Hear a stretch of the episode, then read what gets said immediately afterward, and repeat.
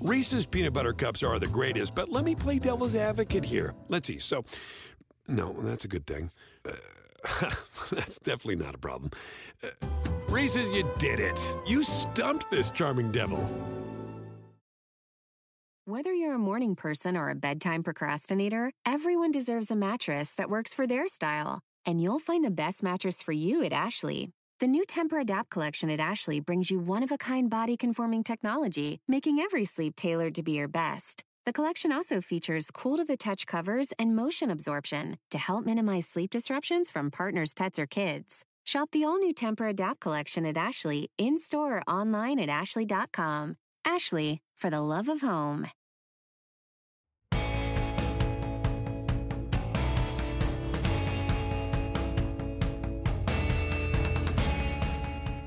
Welcome to the Peter King Podcast. It's a holiday edition of the Peter King Podcast, and I really appreciate you taking some time away from family or whatever it is you're doing to celebrate Christmas or Hanukkah this week. And um, I've got an interesting little podcast for you this week. It's unusual. Um, later in the podcast, we'll be joined by Amy Trask in a conversation I recorded with the former Raiders executive and current CBS NFL analyst a couple of weeks ago in Los Angeles when I was out there. And uh, but but first, I'm uh, I should tell you I'm recording this at the Detroit International Airport. I'm changing planes. Started in New York early this morning. It's Monday morning, December 23 close to noon by now. But I change planes here on the way to San Francisco, where I'll join um, our extended family for a, a, Christmas celebration that we're really, really looking forward to. Uh, but first, I want to spend a little bit of time talking about Joe Burrow. Now, I don't know Joe Burrow. He's the quarterback at LSU who won the Heisman Trophy. And um, you'll probably have to pardon me for some uh, ambient airport airport noise over the next uh, 10 minutes or so. But um, I, I wanted to just share a story from my Football Morning in America column this week on NBCSports.com. Usually on Monday, I do a mini podcast in which I read parts of my column, but this week I wanted to take time. Uh, as we celebrate the holiday and are with family and talk about some of the things that are really, really important to all of us. And I wrote something in my column this week about Joe Burrow, who many of you know spent 31 seconds in his Heisman Trophy acceptance speech and basically talked about how he grew up in Athens, Ohio, and grew up with uh, some people who had major food insecurity in their family. That's a nice way for saying that some nights they went to bed hungry. And he talked about it, and the response has been overwhelming. You're going to hear about that in my little story here. So let me start off right now with what I call the Joe Burrow lesson. And I write, my Christmas story is about ex Athens, Ohio High School and current LSU quarterback Joe Burrow and the ripple effect of a 31 second good deed. Saturday, December 14. Burrow accepted the Heisman Trophy in New York City. Early in his speech, speaking off the cuff, Burrow spoke for exactly 31 seconds about things you don't hear ever in a nationally televised Heisman Trophy speech poverty, and hunger. Coming from southeast Ohio, Burrow said, it's a very impoverished area. The poverty rate is almost two times the national average. There's so many people there that don't have a lot. I'm up here for all those kids in Athens and Athens County that go home. Not a lot of food on the table, hungry after school. You guys can be up here too. End quote.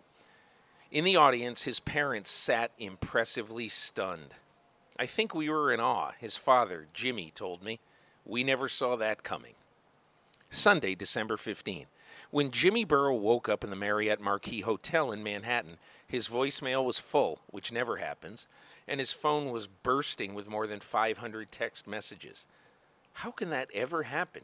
Jimmy Burrow thought. People were talking about the speech, he told me, and then it's, hey, congratulations on the Heisman. We didn't pound the table when Joe was growing up. It was just be thankful for what you have, respect everyone. Burrow coached for 15 years on Frank Solich's football staff at Ohio University in Athens, a college town in the middle of most of the most impoverished county in Ohio. It's also where I went to school and met my wife. Jimmy Burrow told me Joe didn't pick his friends because of their economic status. He had a lot of friends from all parts of the area. Back in Ohio, an Athens High and Ohio grad, Will Drabold, felt energized by the speech.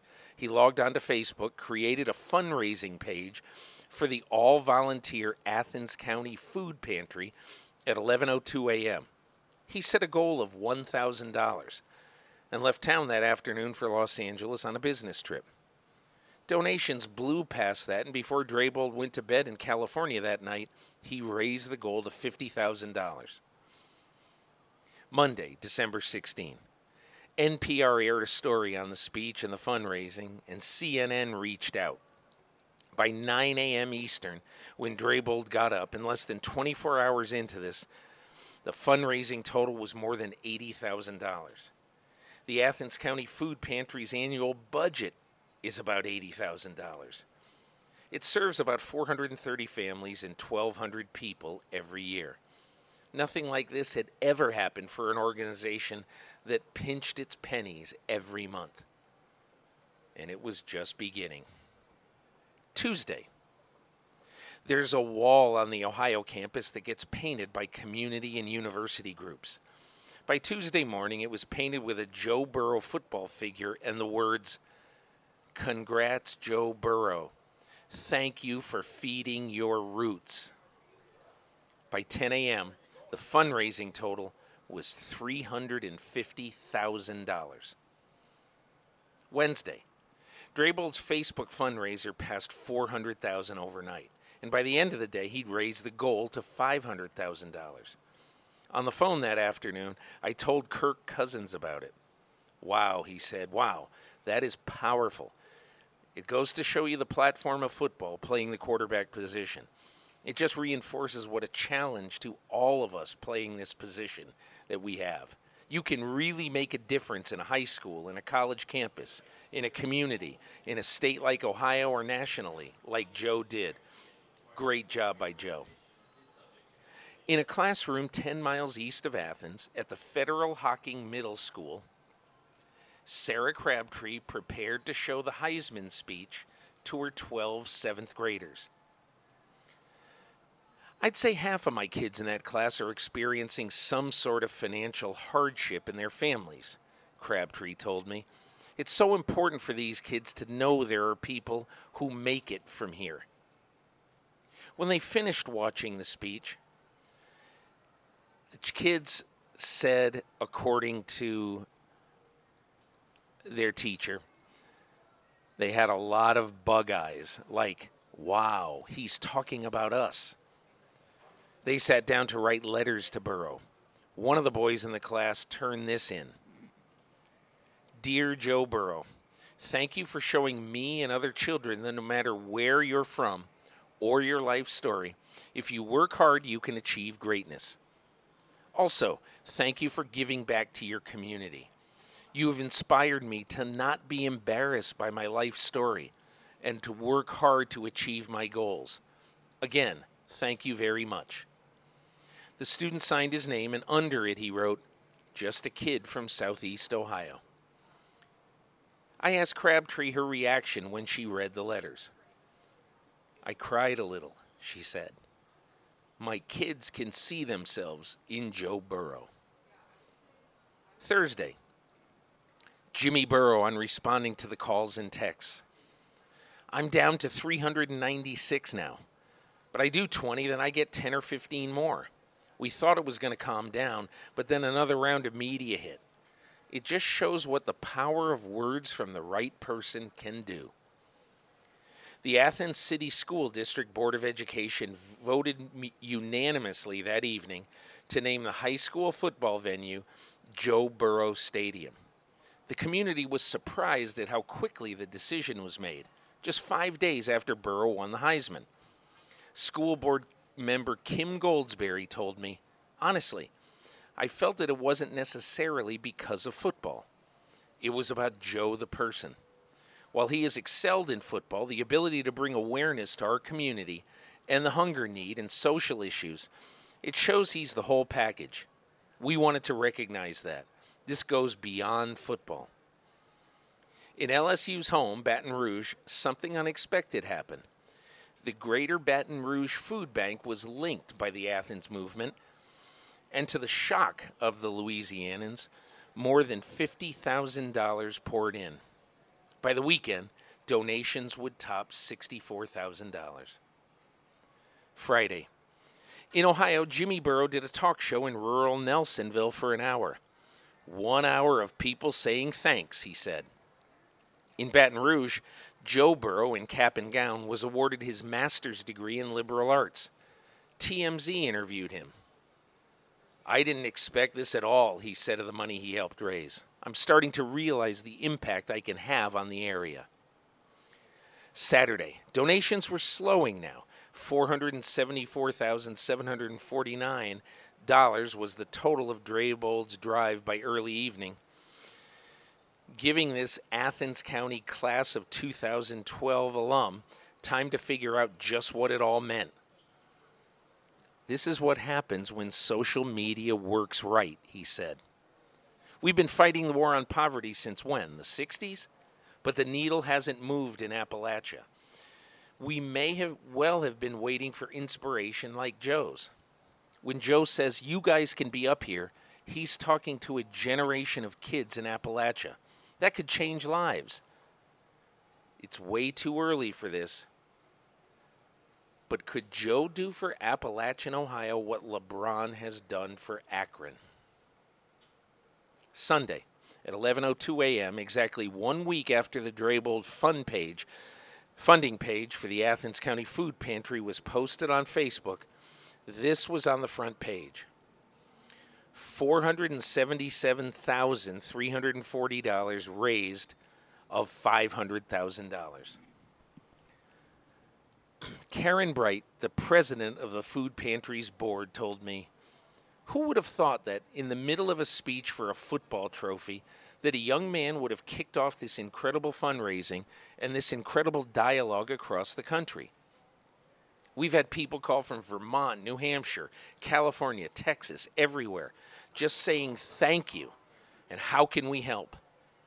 I truly hope this opens a conversation around the country and we finally address the issues of hunger and food insecurity in this country.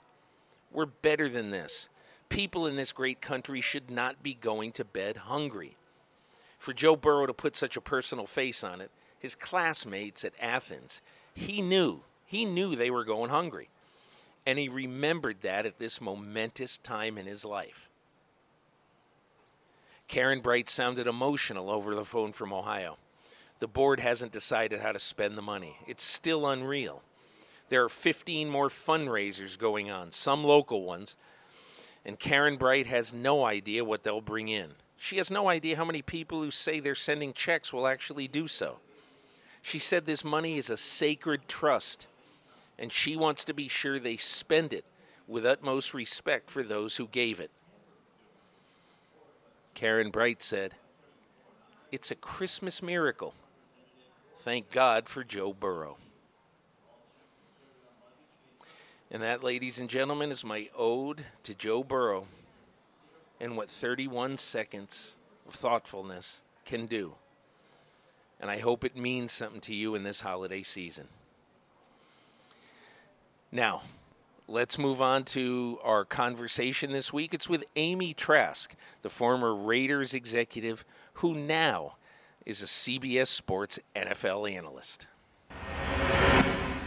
So happy to be joined on the podcast today by Amy Trask, who's a football analyst for CBS Sports Network. You see her from 8 to 12 Eastern in the New York City studios of the CBS Sports Network doing that other pre-game show with Adam Schein, London Fletcher, Brandon Tierney, but we know that Amy Trask is the straw that serves the is, that stir straw that stirs the drink. And Amy, obviously, a long time as the uh, as a football executive with the Raiders, and uh, now you have a new life in the media. And and I should say, this is the most pleasant environment for a Peter King podcast interview in history because as we sit here uh, outside in the middle of December in at the Loews Santa Monica Hotel, I'm staring at the Pacific Ocean, and it's not a day to go in the Pacific Ocean, but it's darn nice. So you have quite a nice little home field advantage here in LA. I do, and normally I'm doing the weather taunting, so it's nice to nice to hear you doing the weather taunting. But you didn't mention that not only are we sitting out at the beach in mid-December, we're just wearing lightweight hoodies. yes, we are. Yeah. Peter, it is my pleasure to join you. Thank you for having me. Uh. I've been a fan of your work for what seems like eons, but we won't date ourselves, and I'm thrilled to join you. So, Amy, uh, we'll get to a lot of current events, but I've always thought that the most interesting thing, or one of the most interesting things about you, is that you went to UC Berkeley. You're an LA kid who went to Berkeley, and you somehow, someway found yourself as an intern for the Raiders. And I've got to know how you got the job and what is it like to be an intern with the Raiders? Well, it was a spectacular experience that led to uh, almost 30 years with the organization. I did go to Cal Berkeley, uh, had the great, great, great fun of going down the freeway just a bit and attending Raider games while I was at Cal. Not a lot of them, uh, certainly not. Is that how you sort of became a Raider fan? Because you weren't when you were a kid, right? Right, the Raiders were not in Los Angeles when I grew up here, but I did become a Raider fan while I was at Cal for a billion reasons I'm happy to tell you. But as to the intern question, the year that I graduated from Cal and moved back home to Los Angeles for grad school was the year that the team ultimately relocated to Los Angeles. And the reason I say ultimately was it had tried a few years earlier but been sent back to Oakland by court order. So when I Right. graduated, Cal was the year that they came down as well. And while a grad student, I uh, saw in my first year that others were calling around or arranging what they called either internships or externships.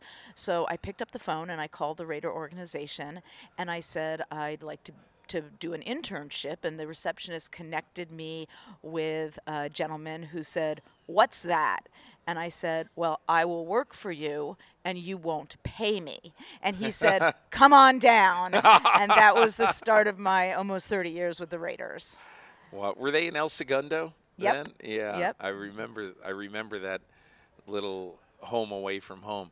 So, give me your first Al Davis experience. Oh, it wasn't um, many weeks after I had joined the organization. There's a couple that happened in the first few weeks. Um, one of them I can't share the language with you, or I won't share the language with you. Uh, very, very shortly after I joined the organization, uh, he walked into a room where I was sitting with another employee, and he lit into that gentleman like I can only imagine a velociraptor ripping into prey. and I listened to him yelling at this gentleman, and the more I listened, Was he yelling or yelling loud? it was very, very loud. I don't know whether you'd call it, you know, it wasn't piercing or shrill. It was hollering, I would say is a better word. It was hollering, but not in a shrill way, booming voice. Um, and it was excoriating. And I realized as I was listening that Al was wrong. So here I am, roughly two weeks into my job, and I chime in, I pipe up, I say, Excuse me, you're wrong.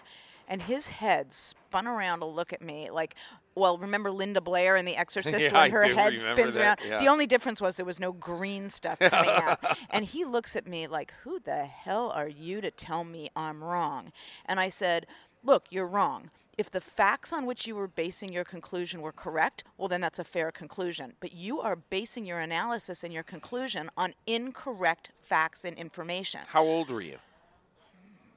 Early, early part of my mid 20s. So, um, uh, yeah, now now we've dated me, right? Yeah. Uh, so no, I was yeah, I was in my mid 20s, the early part of my mid 20s. But you knew that this was Al Davis, the legend. Oh yeah, but look, and I'll come to that in a minute if you wish. But he yelled at me. I yelled back, Peter. I don't have a dainty voice under the best of circumstances. And he was getting in louder and louder, and I was getting louder and louder. And after we went on for quite a bit of time, he finally looked at me and said, "Okay." okay, I, I got it. And we went on to finish the conversation, and it never came up again. I learned later that a huge crowd of employees had gathered in the hallway outside the office. One woman even brought a box because she thought, that's it. This woman's not even making it three weeks in the organization.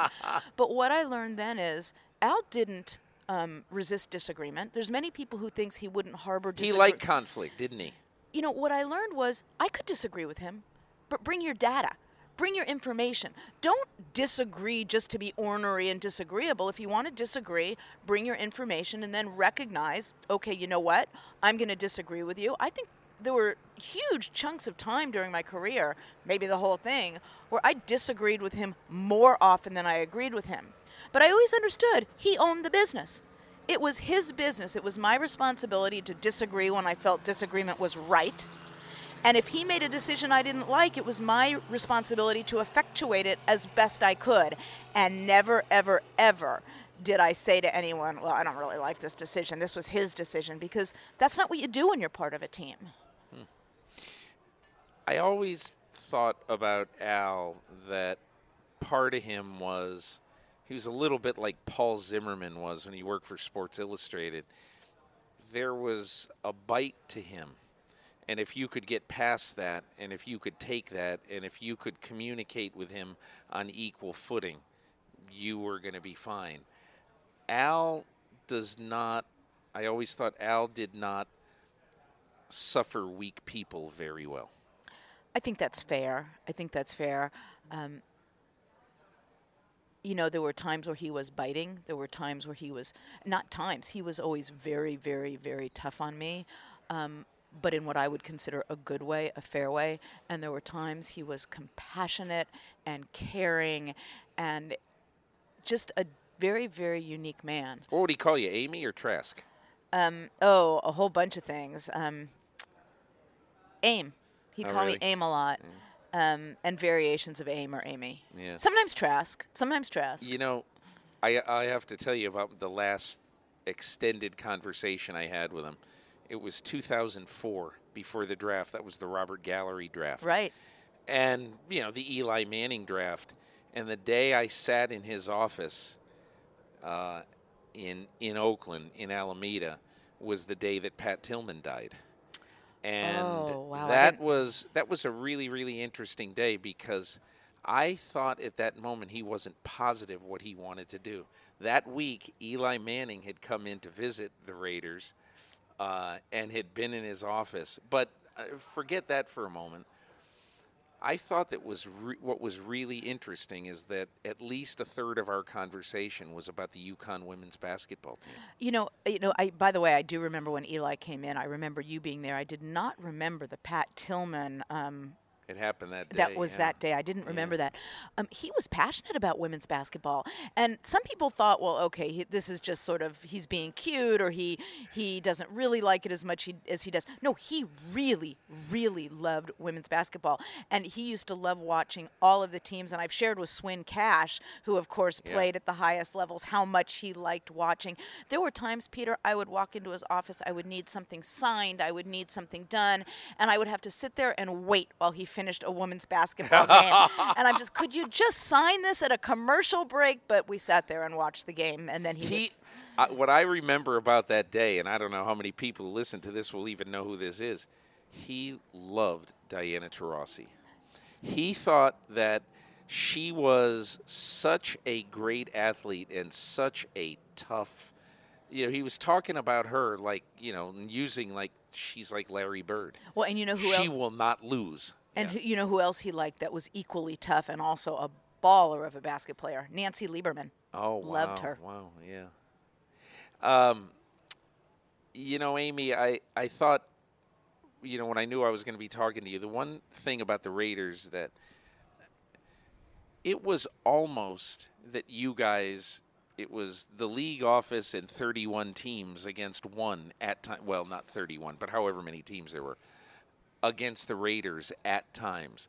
Did you guys feel the us against the world thing inside your building? on occasion, and I guess the best way to answer that is some people felt it more than other people felt it. Uh, Al felt it more than others, and of course, he owned the business, so of course he felt it. But I used to have a discussion with him um, fairly rec- fairly frequently about Hanlon's razor. Oh, Don't yeah. assume mendacity when something can be explained by you know something can be by stupidity. In other words something is not always intended to be malicious. Sometimes it can just be dumb. And there were things that would happen at the league level and al would want to go defcon 5 and i would say to him wait wait wait this wasn't something that they did that was intended to be malicious. This was just something dumb, and I don't think we should take it personally. Well, let me just say those conversations didn't always go really well for me. yeah. I always thought there was something about that that gave him energy too. Absolutely. And that really made him because he was such a competitive human being. That's the thing from going back to, you know, signing and hiding players in the AFL NFL battles. Hey, look, I will always believe that Al Davis not Joe Namath, not I thought that Al Davis was the single biggest factor leading up to the merger. You know? And I loved, you know, all the things that you just identified. I love that. We were different. We did do things differently. Sometimes we did things that we knew would kind of pissed the league office off, and we giggled about it before we did it. Um, and yes, he did actually giggle. That's a fact. Uh, but one thing that, and the reason I answered your question as I did is, there were wars or disputes between the league office and the Raiders. Of course, there were. Make no mention, make no you know bones about that. But Al loved the league, and that's what I think a lot of people, Lamar Hunt, Ralph Wilson, Wellington Mara, Dan Rooney. These were all men who said to me, this is not, you know, conjecture on my part. They said to me that while they dis- disagreed with Al on many of his business decisions relating to team relocation and some others as well, that they knew he loved the league as much as they did. And he did. We're recording this before the Raiders' last home game at the Coliseum. It'll be this weekend against the Jacksonville Jaguars but we'll be playing it afterwards. But I am curious now as you sort of look at the landscape of the NFL, what will the league be missing without a football team in Oakland? Something that is different than that which is offered elsewhere. And look, Peter, I understand that every fan base thinks it is the best fan base, and every team thinks it has the best fan base. And that's how it should be. I think every fan base should think it's the best. What I will add about the Raiders is that it's different. The fan base is different, just like the team was different. The fan base is a little bit irreverent, like the team was irreverent. The fan base well, I guess maybe different is the best word. Unconventional. Maybe that's an even better word. The fan base is unconventional. The organization is unconventional.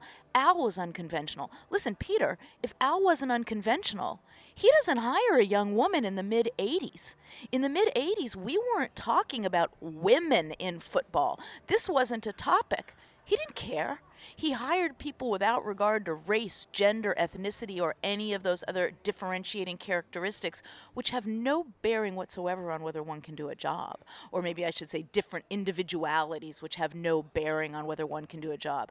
Al was unconventional, and I love that. And the fans are unconventional, and I love that. And the relationship is very special. What was it like for you over the years to you were one who really liked to walk around the parking lot in Oakland before a game and on the road too. But I I I did that one time. I did it I think three years ago, and I had a fantastic time. And the reason that I think I had the the time the, the great time is that it was really a lot different than I expected. It was not. It was a bunch of people, many of them in Halloween costumes, but it was not contentious. It was warm and friendly. And hey, thanks for coming to see us in our element. rather than drawing conclusions from on high because we may have these bizarre costumes on. Well, nobody can see this because we're not on camera, but I am smiling ear to ear and nodding as you are speaking. You use the word welcoming, I believe. This is a warm and welcoming fan base. And if you show up in that parking lot and you're from elsewhere in the country and you don't have a tailgate, you will be invited to join those fans at innumerable tailgates. I get tweets now, now that I'm on Twitter, I get tweets saying, you know, I'm going to a Raider game, I'm from out of the area, what do I do? And I said, go in the parking lot, introduce yourself to people. You'll have more invitations to join tailgates than you can possibly imagine. And I used to refer to the fans as bedecked, bejeweled, bespangled. And I used to love that executives from other teams and national media were a little scared. They were scared in the parking lot, and I loved it. They were scared in the stadium, and I loved it. And I remember standing on the field pregame talking to the president of another team, and he said to me, Amy, I always see you during games when we play you in Oakland, when you play us at our stadium, and you're walking through the stands and you're sitting with fans and you're hanging out with fans and not just in the fancy seats. I see you in the end zone, I see you in the third deck. Why do you do that? And I looked at him and I said, Why don't you? There is no league without fans. I loved Yeah. our fans. Still love them. Yeah. Um, I think Las Vegas is going to be a good market for the NFL. I really do. But there will be something missing because there's not going to be there's not the big parking lot with the tailgating outside that stadium. There's limited space. A lot of people will be coming over, I think, in like hotel shuttle vans and things. Um, and there's not going to be a black hole in that stadium. So when you think about the Las Vegas Raiders, what do you think it's going to be like? Well, I think you hit the proverbial nail on the head. It's going to be a paradigm shift for the fans. It's going to be a paradigm shift for the team. Right now, and you know this, of course, you go to a game in Oakland, and the overwhelming percentage I don't know if it's 95, 97, 98 percent of the fans are Raiders fans.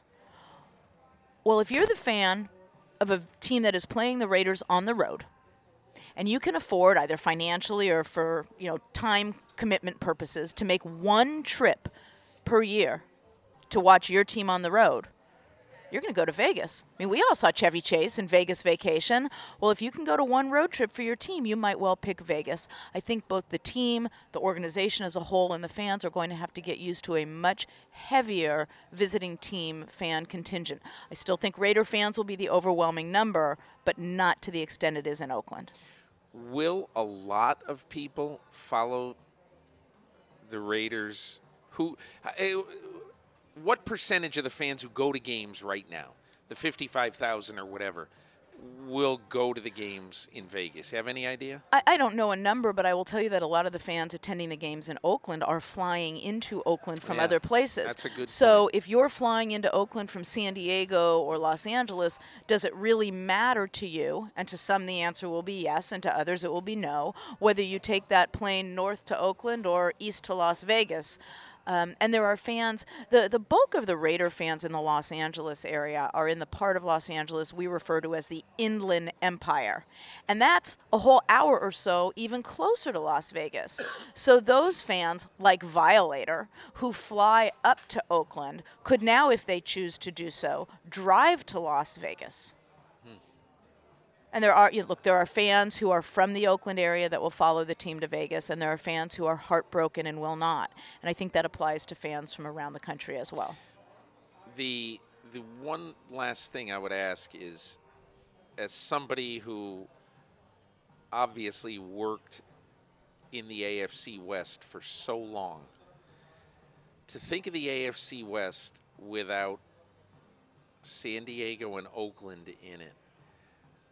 I don't know. I'm just really bothered by that. San Diego obviously has not been in it now for a couple of years, but I'm just really bothered by that. I'm bothered by the fact that the NFL, I don't want to say has sold its soul, but they they've sold for these shiny new stadiums. They've kind of sold out some fan bases, and I'm bothered by it. And I think in a couple of years, we're going to look back and say, certainly, I think with the Chargers, the Chargers should still be in San Diego. I still think that to this day. I think there should be, the Raiders should be in Oakland. I'd be happy to see a team in Vegas, but I just think the Raiders in Oakland, there is nothing like it in sports. I agree with that. It is, and, and you know what? It's not mutually exclusive when I say that for the fans that are happy the team is moving to Vegas and who will embrace it, um, I'm happy for them. And for the fans who are heartbroken, and there are many, I'm heartbroken for them. That's not mutually exclusive. Yeah. But to your point, there is, and the only expression I can use to best sum it up is a je ne sais quoi about the relationship between Oakland and the team and the league. It is just a very different experience. And, you know, I had never done what you just did, which is to look at the AFC West as a whole and realize that now, wow, when you look at it, 50% of the teams will have relocated within a short period of time. Yeah. We're old enough to remember when Seattle was in the AFC that's West. Right. Yeah, that's crazy. Uh, with Amy Trask. So, Amy, uh, let's move on to two other topics I wanted to touch on. One is about the future of women in the NFL. Okay, I know the league has been very conscious in recent years to try to give women chances to work in the league, both, you know, on coaching staffs uh, and working in front offices. Has there been real progress? Is it cosmetic progress? How do you look at it as somebody who really was the first significant uh, decision maker in an NFL front office as a woman. Well, there are some terrific women around the league um, in, in all the capacities you mentioned. Hannah Gordon is the uh, general counsel up in San Francisco. Jeannie Bonk is the CFO, COO, EVP, um, some terrific titles for the Chargers, uh, we, which we were just discussing. So there are some terrific women doing Katie Blackburn in Cincinnati right, and, and I, have a big role. I yeah. think the world of Katie, and the only reason I differentiated Hannah and Jeannie is they're not related to ownership. Right. So that right, was the, yeah, and but yeah. Katie is magnificent, uh, and there are other women as well, and there has been progress. But what is going to be really exciting is when we're no longer discussing progress. People reach out to me all the time when a woman is hired and they say, Aren't you excited? And my answer is, Sure, but what's going to really excite me is when we no longer have to be excited. And that has to do with race and gender and ethnicity. Look, if there's such a thing as business Darwinism, Businesses who don't do what Al did and hire without regard to race, gender, ethnicity, or any other individuality which has no bearing on whether one can do a job should fail. Because by definition, they're eliminating vast swaths of really capable people. So I do think the league is making progress, and I'll be really excited when it's no longer viewed as progress. Hope that makes sense. It's kind of like talking about it in that way is kind of like as we sit here right now the top two candidates for MVP are Lamar Jackson and Russell Wilson. A generation ago, two black quarterbacks being the top candidates for the MVP, everybody would be talking about that. And, you know, who knows what happens in the last couple of weeks, but, uh, you know, Patrick Mahomes could elbow his way into it. Dak Prescott, I mean, who knows? But we don't really talk very much about the black quarterback anymore. It'll be very interesting you know, I noticed the, the, the New York Yankees have a uh, have a female batting coach in the organization oh, wow. now. Yeah, and there's I, I just think when it becomes more than just, I don't even want to say novelty, but when those people, both, you know, in all sports, start to get promoted because of who they are and the quality of job that they do you're right. That is going to be a real bit of progress. And you mentioned the batting coach, and I'm smiling because my guess is not one player on that team cares about her gender. And I found over the course of my career that there was no one player, no player, that had an issue with my gender. Players want you to help the team be better. Players want you to be a good teammate. Look, in the Big Three, which I'm involved in, Ice Cube and Jeff Kwatinetz's new three on three basketball league, we have two women head coaches that are on equal standing with all the men that are head coaches. And people often say, Do you pay them the same? And I say, No. And they look at me. I said, We pay them more because in each of their first years they won the championship. Wow. So they got a championship bonus. we paid them more. And you know what? To the point I was making, our players and our coaches vote on Coach of the Year. And in Nancy Lieberman's first year, voted Coach of the Year. In Lisa Leslie's first year, voted Coach of the Year. None of the players care that they're women. They noticed these women are tremendous and help them win. Yeah. Um, my other thing that I sort of wanted to get into a little bit is women in the sports media, and particularly women in, in football media. Um, but I'll detour first to ask you when Sports Illustrated this past week named Megan Rapinoe as its Sports Person of the Year, she went to the ceremony, I believe it was Tuesday night, uh, or Monday night rather, honoring her. And she looked around the room and she said, in effect, and I'm paraphrasing, boy, it, sure doesn't look like there are many women here in this media company. And why am I only the fourth woman to get this award?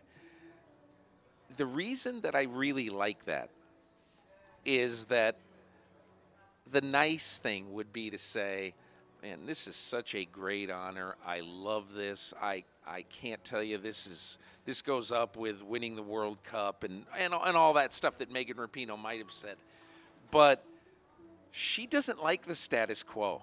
She wants the status quo to change. A, just what do you think of Rapinoe? And what do you think of the status quo in sports media with women? I don't know the numbers. I don't know the data. I don't know the statistics. And I'm answering this in reverse order. Um, but I do know that there are some tremendous, tremendous journalists that are women, and there are tremendous journalists that are men, and there are some that don't do a good job. Whether they're men or women, evaluate them on their merits. I do know from women that have covered the NFL for years and years of some of the difficulties and the challenges that they have experienced, and one can hope that those will continue to dwindle over time. Uh, as to Megan, I don't know her personally. I'd love to meet her someday personally. So I can only speak to what I've seen publicly. And, you know, you used a word, uh, I think you said unconventional, or I don't remember the exact mm-hmm. word you used. I would say yes, and she has the courage of her convictions. Because there are many people who may have unconventional views, but are fearful or hesitant to share them publicly. She has views that are different and she is not scared to share them publicly. And I have a lot of respect for that because it's one thing to have views and say them in a whispered voice, it's another thing to say, These are my views, they're not conventional, and I'm going to share them publicly. Let's have a discussion. One of the things I loved about Jenny Vrentas wrote the story in Sports Illustrated, and it was fantastic. It really was great. But there were two things that really stuck with me about the story her father, Megan Rapinoe's dad, she grew up in California is not a red state. Redding, California is a red town, a red city. She grew up in a household where dad voted for Trump. And her mom is still a waitress slash server at a restaurant in Redding where people were so upset with Megan Rapinoe kneeling to support Colin Kaepernick that they asked the owner of the restaurant to take the Megan Rapinoe photos off the wall. And did he? He did. And the mom was unhappy with that, but she said, you know, it's his business. He can do what he wants. Obviously, I would like the pictures to stay and I think there was some part of it too where she kind of needs the job. But you talk about a conflicted person. You grow up in that environment where, you know, first of all, you're gay. Second of all, you are lib- as liberal as they come, and you're growing up in this area and I read that story and I said, now I really understand a little bit about where Megan Rapinoe was coming from. And isn't there a wonderful lesson in that for everyone that we can all have different views Yeah. on any topic, whatever her, the topic. That's her big thing. Yeah. I- whatever the topic is, whatever our views are, sit down with people, have a conversation, exchange thoughts in a reasoned and reasonable manner. And if ultimately you disagree, well, then disagree agreeably. You can have a conversation, but if we don't start listening to one another, learning from one another, and trying to find ways to resolve problems together, even if everyone has to compromise a little bit, we're not going to solve anything. Not everything has to be binary. Not everything is either or. There's a great lesson in everything you just shared. Okay, so we're going to end with this. We're going to end with Amy Trask on Twitter. Okay? Amy, I have to say, when you used to work for the Raiders, you at times were combative, sticking up for your organization, and you didn't care what anybody thought. You were going to tell the truth as you saw it. On Twitter, you're Henry Kissinger. You are the ultimate diplomat, and you get your point across, but you listen to the other people as well. So you tell me your philosophy about Twitter. I don't think those are mutually exclusive, by the way. I think one can stand up for what one, one believes in, even if one has to do it in a strong and assertive manner. But you don't have to be mean about it. And I hope I was never mean. And if I was ever mean to you, I'm sorry. You But weren't. I, I do believe that we can be we can have the courage of our convictions and we can be clear and we can be direct and we can say what we mean and mean what we well you should never say what you mean unless you mean what you say. Uh, or you should always say what you mean but mean what you say. That's Right. how I say it. But you can do it in a nice manner. Look, I call it my Twitter village.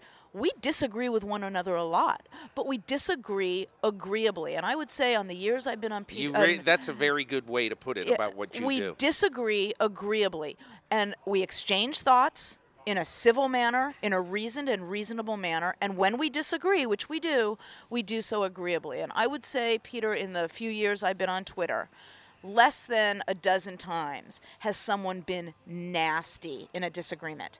And I immediately tweet back when I see it, you know what? Fair enough, you disagree with me. But you don't have to be mean about it. I mean, I realize I sound like a third grader saying, don't be mean to me. But I say, you don't have to be mean. And in all but one or two instances, the person has written back and said, you know what, you're right. I do disagree with you, but I didn't have to be mean about it, and I'm sorry. And then we go on to have a That's conversation. yeah. The only other two times, they just disappeared. They just sort of slid out of sight, but they didn't continue to be mean. And my view is Twitter is magnificent. When CBS, when I first joined CBS Sports and they asked if I'd go on Twitter, I said, no, never, not a chance, not happening, never. And I went on, and I've since decided it was obviously invented for me, right? Um, I love the fact that we can have conversations with people throughout the world on a real time basis and maybe listen to each other and find a way to disagree agreeably. I said that we were going to end with that, but I do want to ask you one other question that just occurred to me. Let's fast forward three years. Roger Goodell resigns as commissioner of the National Football League. The search firm looking for his successor calls you and says, We'd be interested in having a meeting to talk to you about being the commissioner or being a candidate to be the commissioner. What would you say? What would you think? My first question would be Are you moving the league offices to Malibu? that would be the first question out of the box. Um, look, I don't know what the world will be in three years. I don't know what I will or won't want to do in three years, but that is not something that has even sort of crossed my mind. But but people on Twitter want you to be commissioner. They do. And so maybe I can be commissioner of Twitter. no, maybe you could uh, maybe you could be a candidate and shake things up a little bit. I'm, I'm always in favor of shaking things up. yeah, yeah. Amy Trask, it was so much fun to talk to you on your home turf. We're looking out at the Pacific Ocean. It's December. This is not Brooklyn, New York, I tell me. That's where I live, and we're not doing this in Brooklyn today. You know, at, at one of my first league meetings early in my career, you know, the annual meetings are always in an ooh la la hotel, Yeah. and we were at the hotel, the Arizona Biltmore, where Yeah. all each team had its own little cabana. And I remember after the meeting um, ended one day, walking through the pool cabana area to get back to where I was meeting Al for a meeting we were going to have, and I heard the daughter of one of the NFL team owners look around her and say, this doesn't suck. And you know what? Those were wise words, and neither does this, Peter. You're right. Amy Trask, thanks a lot. Best of luck in everything you do. And you as well. Thank you. My thanks to Amy Trask for meeting me in Los Angeles and recording that interesting conversation about the fate of the Raiders and her old Al Davis stories, and I really appreciate that. And thanks too to Joe Burrow for his 31 seconds in time. 31 seconds that are going to change a lot of lives. And thanks for listening to the podcast this week. I hope you'll be back next week when I don't think we're going to have something as as kind of emotional as Joe Burrow next week. And I hope you enjoyed that. Uh, but I look forward to talking to you again next week. Have a great holiday week, everybody.